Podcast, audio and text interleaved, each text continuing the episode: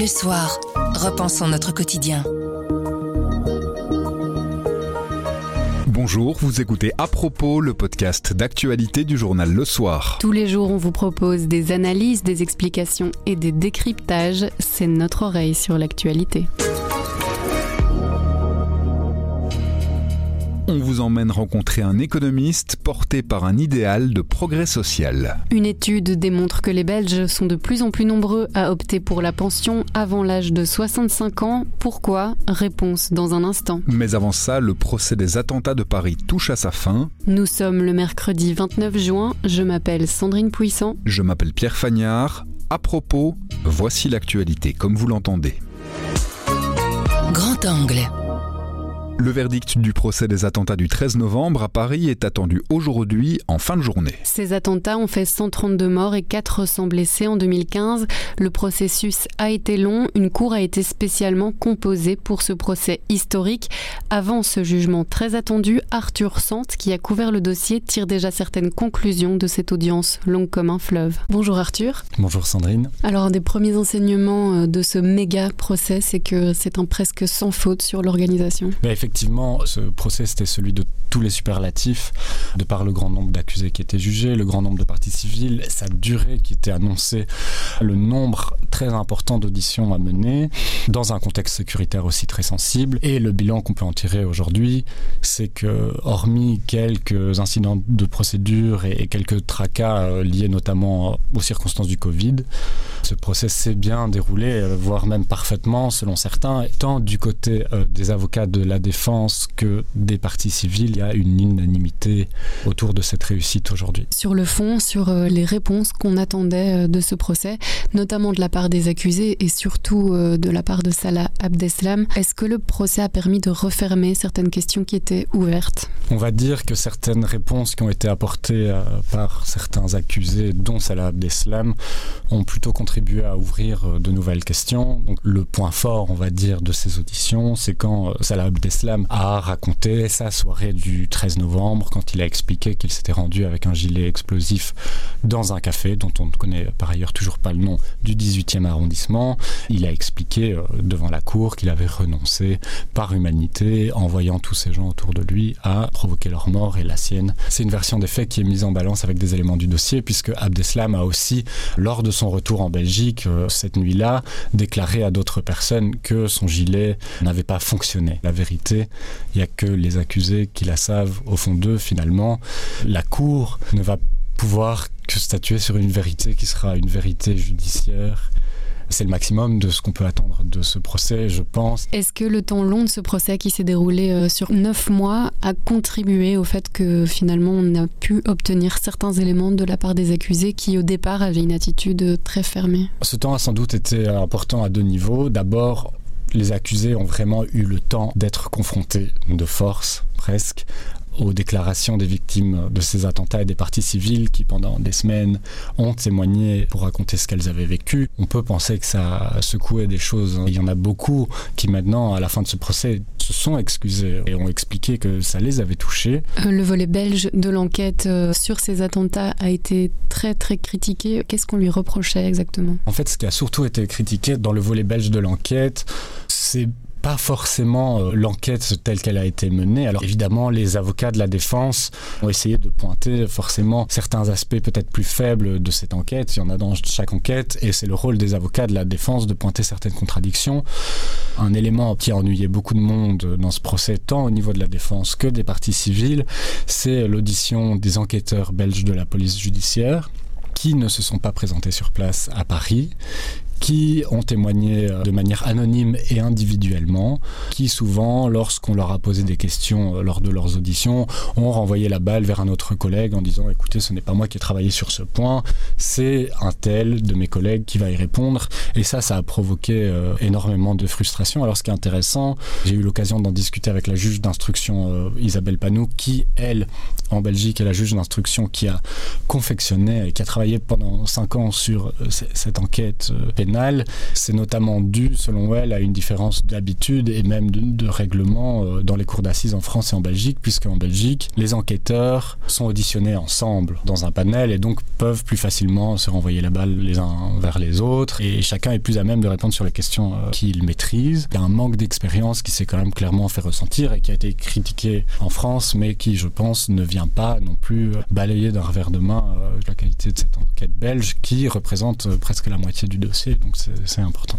Le verdict est attendu ce jeudi. Quels sont les enjeux principaux? Ils sont euh, très différents en fonction des différents accusés. Il y en a 14 qui comparaissent dans le box aujourd'hui. Ceux qui risquent le plus gros, ce sont ceux qu'on connaît, c'est-à-dire euh, Salah Abdeslam, euh, Mohamed Abrini, qui risquent concrètement leur vie. Le parquet a requis contre eux des peines de perpétuité avec des périodes de sûreté plus ou moins longues, voire incompressibles. Ça veut dire qu'on ne peut pas demander un aménagement de peine avant un délai de 30 ans. Et alors, il y a des plus petites entre guillemets accusées, dont certains qui comparaissent libres, euh, qui sont accusés d'avoir euh, apporté des petits soutiens logistiques et qui eux risquent des peines de prison plus petites, mais c'est un très gros enjeu puisque voilà leur vie pourrait tout à fait basculer. Pour les magistrats, ce sera quoi euh, la difficulté dans cette décision? La difficulté, je pense que ce sera d'établir le degré en fait de, de conscience et de connaissance pour les accusés du fait que les actes qu'on leur reproche étaient bien destinés à aider une entreprise terroriste. On pense par exemple au dossier d'Abdella Choua. C'est un homme qui comparaît libre aujourd'hui, qui risque plusieurs années de prison.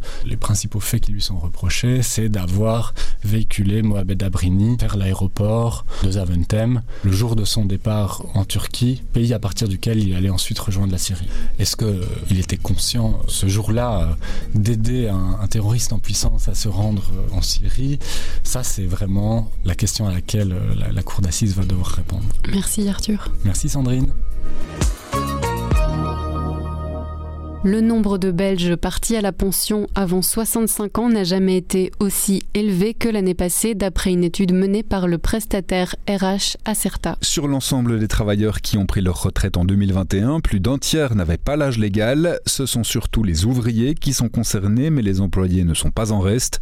Pascal Laurent du service politique nous explique les principaux enseignements de cette étude. Il y a une augmentation du nombre de personnes, salariés du privé ou indépendants, qui sont partis avant d'avoir atteint l'âge de 65 ans à la retraite. Dans tous ces départs, ce ne sont pas tous des prépensions. Ah non, non, non, certainement pas. Il y a même probablement une minorité de gens qui sont partis en prépension puisque l'on sait que nos derniers gouvernements, le, le, précédent, celui de la Suédoise et avant lui, celui d'Elio Di Rupo, avaient commencé à durcir les conditions d'accès à la prépension.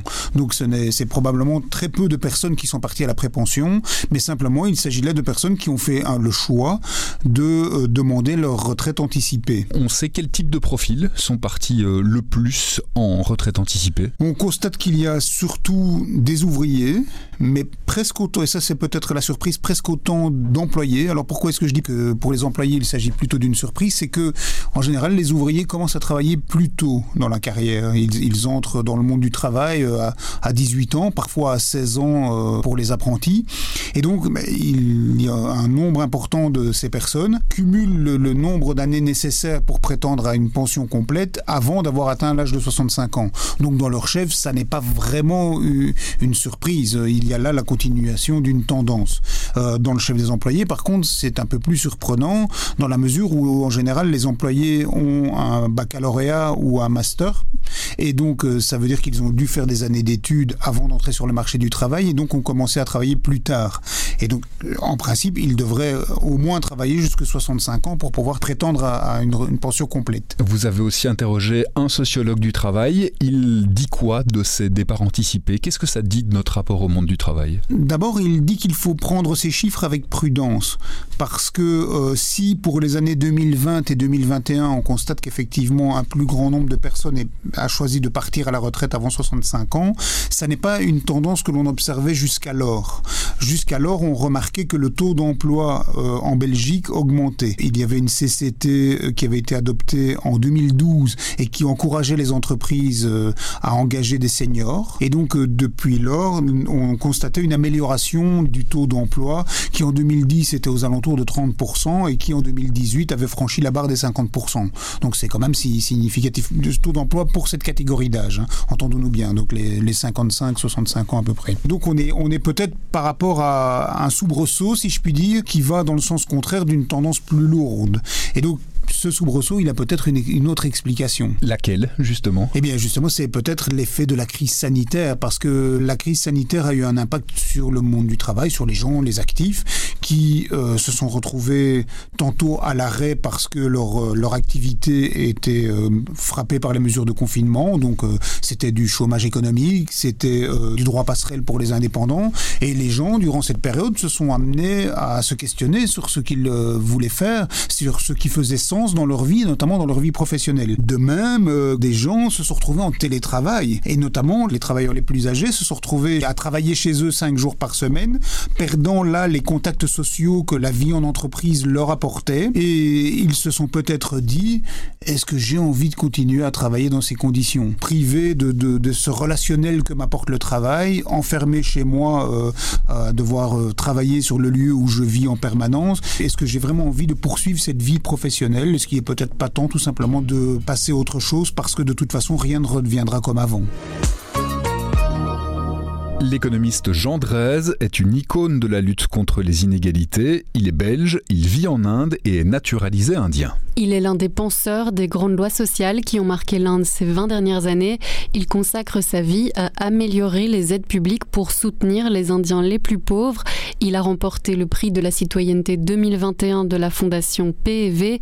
Il aurait dû le recevoir l'année dernière, mais le Covid l'en a empêché. Cette fois, il était à Bruxelles pour le recevoir. Philippe Debouc, chef du service Monde, en a profité pour le rencontrer. Vous avez la nationalité indienne depuis 2002. Est-ce que vous avez l'impression de faire partie intégrante de la société indienne? Plus ou moins, je crois oui, parce que il y a de tout en Inde. Donc il y a, des gens de toutes sortes de castes, de religions, euh, d'origine, de race et ainsi de suite. Donc il y a de la place pour quelqu'un qui est né en Belgique, je crois. Et je ne pense pas beaucoup en tant que Belge, je me sens indien et vous m'acceptez, donc je ne suis pas malheureux du tout à ce point de vue-là. Est-ce que vous pouvez un peu raconter en résumé comment ça s'est passé, pourquoi vous êtes arrivé en Inde, pourquoi vous y êtes resté et maintenant vous y habitez? Ça s'est passé un petit peu comme ça au fil du temps, par étapes. C'est pas que j'étais là en me disant ah je vais en Inde y rester et passer toute ma vie.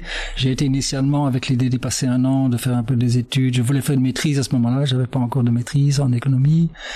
Mais assez rapidement, je me suis trouvé assez bien là. Et euh, pour quelqu'un qui s'intéresse à la recherche du point de vue de l'action sociale et qui veut un petit peu essayer de faire bouger les choses, je crois que l'Inde, c'est quand même un pays très intéressant à cause de ses institutions démocratiques. Évidemment, ça a changé euh, récemment, donc ce n'est plus tellement comme ça maintenant.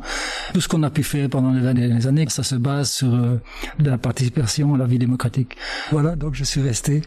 Je n'ai jamais regretté. L'Inde est un très grand pays, est un pays surtout d'un milliard et demi d'habitants plus ou moins autant que la Chine. Mais la grande majorité des gens sont toujours pauvres. Est-ce que ce système des castes qui est en vigueur en Inde est le principal responsable de ce fait? Certainement, ça complique beaucoup de choses, il n'y a aucun doute, parce que ça divise les gens. Ça crée en, particulier un très grand fossé entre les classes privilégiées et les classes défavorisées, et ça divise aussi les classes défavorisées. Par exemple, comment est-ce qu'on peut s'assurer qu'on fait du progrès dans l'éducation quand beaucoup d'instituteurs de haute caste ne croient pas vraiment que les enfants à qui ils enseignent ont besoin d'éducation, parce que l'éducation dans le système traditionnel de caste, c'était réservé pour les hautes castes. Bon, maintenant, on accepte en principe, évidemment, que tout le monde a le droit à l'éducation. Il y a des gens qui ont un petit peu cette psychologie selon laquelle les enfants des classes défavorisées n'ont pas besoin d'éducation puisque finalement ils devront faire du travail manuel. La santé, comment est-ce qu'on s'assure que les services de santé fonctionnent bien? Si les docteurs ne veulent pas toucher les malades je ne dis pas que c'est le cas de la majorité des docteurs, mais bon, les docteurs, ce sont principalement des gens de haute caste qui sont pas nécessairement intéressés à, toucher aux malades. Ça ne facilite pas. Il y a aussi maintenant toute la montée du nationalisme hindou, qui est, je crois, une espèce de revanche des hautes castes par rapport à la démocratie, une tentative de se réaffirmer en imposant à toute la société un certain modèle social qui dans leur tête correspond euh, au modèle traditionnel hindou, qui inclut bien entendu le système de castes. Je crois que c'est un très grand danger pour la démocratie indienne. Les nationalistes hindous qui sont au pouvoir, est-ce que ça complique la donne pour le développement euh, social justement? Oui, certainement. Tous les progrès qu'on a faits pendant les 20 dernières années étaient basés sur l'espace démocratique qui existe en Inde. L'Inde n'a jamais été vraiment une démocratie modèle. C'était un peu une démocratie qui était réservée euh, en grosse partie pour les classes privilégiées. Mais n'empêche qu'on avait des institutions démocratiques qui fonctionnaient, que ce soit les médias, que ce soit le système juridique, que ce soit le système électoral. Et c'est en utilisant cet espace démocratique qu'on a fait du progrès dans le domaine social. Maintenant, cet espace démocratique commence à se restreindre et en fait, on va de plus en plus vers un système autoritaire où il n'y a pas de possibilité de liberté d'expression, d'opposition, de critique, et ainsi de suite, ça peut arrêter tout le progrès qui a été fait. Vous êtes économiste et vous insistez beaucoup sur le fait que les économistes euh, doivent être présents sur le terrain, euh, pas uniquement se limiter euh, à donner cours, par exemple à l'UNIF, pour comprendre la réalité et essayer d'agir pour améliorer le sort du plus grand nombre. Est-ce que c'est encore plus le cas aujourd'hui qu'il y a dix ans, par exemple? Pour moi, c'est toujours le cas. Je crois que c'est important, c'est que des gens qui ont une formation d'économie se trouvent un peu dans tous les domaines. Les économistes, pour l'instant, se trouvent principalement soit dans le monde académique, soit dans le business. Et en fait, on en a besoin euh, un peu partout dans la société, dans les ONG, dans les mouvements sociaux, dans les syndicats. Ça aide toujours d'avoir des faits et une compréhension de ce qui se passe. Quelles sont les véritables clés d'un véritable développement social, euh, d'après vous? Je crois que d'abord il y a l'éducation. L'éducation c'est capital euh, à toutes sortes de points de vue. Ça c'est une chose qu'on a appris dans l'économie du développement pendant les 20 dernières années. Si on voit l'Inde, si on voit les États qui ont progressé plus que d'autres, ce sont des États qui ont investi relativement tôt dans l'éducation. Ça change tout. Ça permet en particulier aux citoyens de participer à la vie politique et c'est comme ça qu'on fait changer les choses. C'est clé aussi, c'est l'engagement politique. Dans tous les programmes sociaux sur lesquels on a travaillé, c'est passé par euh, une forme d'activité politique. L'éducation, ça permet l'activité politique. L'activité politique, ça fait changer les politiques et progresser l'éducation. Donc je crois que les deux vont fort ensemble. Ce que vous avez fait ou ce qui se passe en Inde, je suppose que c'est transposable dans d'autres pays qui ont les mêmes problèmes. Oui, donc l'Inde n'a pas le monopole de ce genre d'initiative, mais je crois qu'il y a des initiatives intéressantes euh, en Inde euh, dont on peut s'inspirer ailleurs, en particulier, par exemple, les repas scolaires. Je crois que ça a été un très grand succès en Inde. Non seulement ça aide la nutrition des enfants, ça facilite la participation scolaire, ça facilite l'égalité sociale parce que les enfants apprennent à manger ensemble, euh, quelle que soit leur caste et leur classe. Ça donne de l'emploi à des millions de femmes dans les villages qui font la cuisine et ainsi de suite. C'est quelque chose qu'on pourrait faire un peu partout. Il y a aussi, par exemple, les allocations maternelles, le principe que toute femme enceinte a droit à une forme de soutien économique pour qu'elle puisse euh, prendre soin d'elle-même et prendre soin de l'enfance. Il y a très peu de pays, pour autant que je sache, dans les pays en développement en tout cas, qui ont des allocations maternelles universelles. C'est très important et je crois que ce sont des, des idées qui s'appliquent partout. Où, où, et quand avez-vous acquis la foi en la possibilité d'améliorer le monde? Ce n'est pas exactement une foi, c'est une espérance, je dirais. je crois que ça remonte à des expériences de ma jeunesse, euh, à l'influence de mes parents, de certains de mes professeurs, des amis de classe.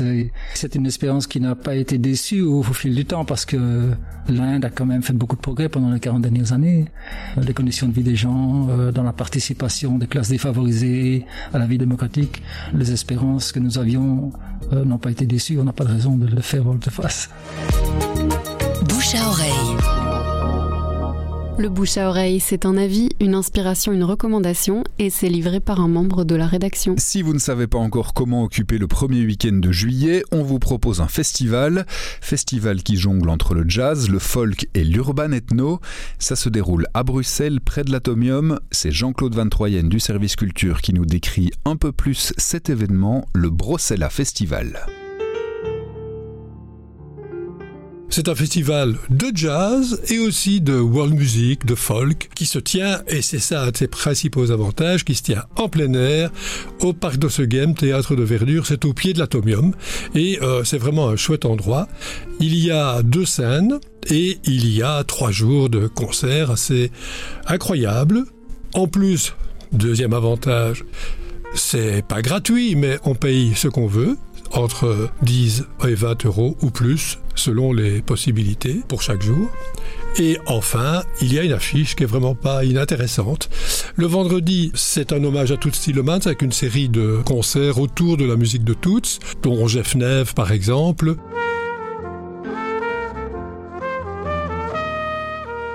Le samedi, c'est plutôt euh, world music, avec de la musique à l'accordéon, par exemple, avec tricycle, du blues gnawa, c'est-à-dire marocain, avec euh, Bubble Blues.